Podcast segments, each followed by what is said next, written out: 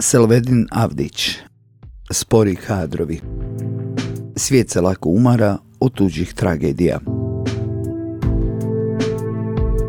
Tuđa tragedija Svijet se lako umara od tuđih tragedija. To se najlakše vidi na primjeru medija, dok pratimo kako ratne vijesti lagano klize prema dnu stranice, prepuštajući prostor novim senzacijama. Svaka tuđa tragedija ima kratko trajanje.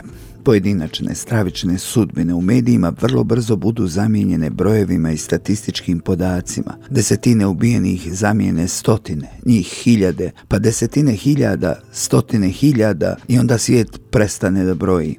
Svjedoke zločina pred kamerama zamijene analitičari koji nam objašnjavaju geostratešku situaciju i prognoze za naredne ofanzive.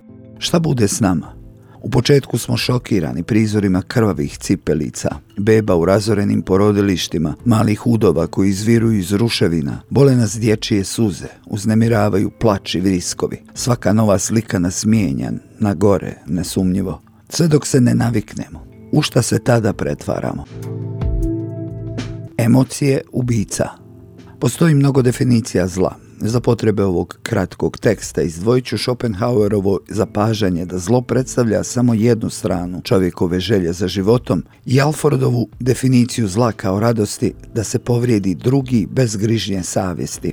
Njemački socijalni psiholog Harold Welzer, koji istraživao nacističke zločine, uočio je da ništa ne doprinosi jače socijalnoj integraciji, solidarnosti i drugarstvu, nego imati određenu ulogu u masovnim ubistvima. Prema njegovom istraživanju, zajednički izvršena nasilnička radnja stvara naročito jake emocionalne povezanosti između ubica – Dakle, s jedne strane čovjekove volje za životom stoji užasan zločin, a s druge solidarnost i drugarstvo. Zlo u jednom danu na YouTube kanalu gledao sam dva zanimljiva intervjua. Bogića Bogićevića na Face televiziji i Boru Ćosića na kanalu Vida. Radi se o osobama sa izuzetno bogatim biografijama i ogromnom iskustvu koje je uživanje slušati. Govorili su o zanimljivim detaljima iz života, Bogić o iskustvu sa Slobodanom Miloševićem i o legendarnoj sjednici predsjedništva Jugoslavije na kojoj je izbjegnut vojni puč, a Ćosić o svojim susretima s Krlažom, cenzuri i značaju književnosti. Ipak, Najveći utisak na mene su ostavili kada su komentarisali zlo, govoreći o ratovima u Ukrajini i Gazi i da li se oni mogu prenijeti na našu regiju. Bogić Bogićević je izjavio, kad polude i vrijeme i ljudi, sve se može očekivati. Novinar, nažalost, nije insistirao na pojašnjenju ove rečenice.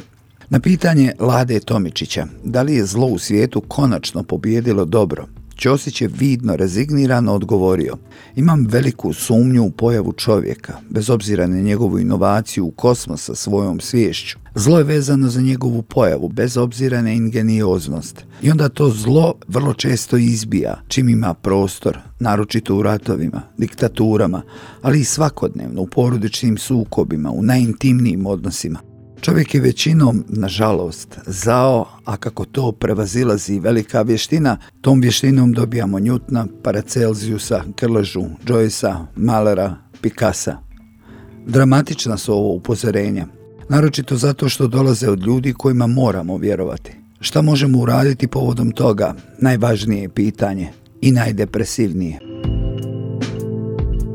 Svijet se lako umara od tuđih tragedija, jer stižu praznici, radost prvog snijega, a možda i neki novi, uzbudljiviji rat.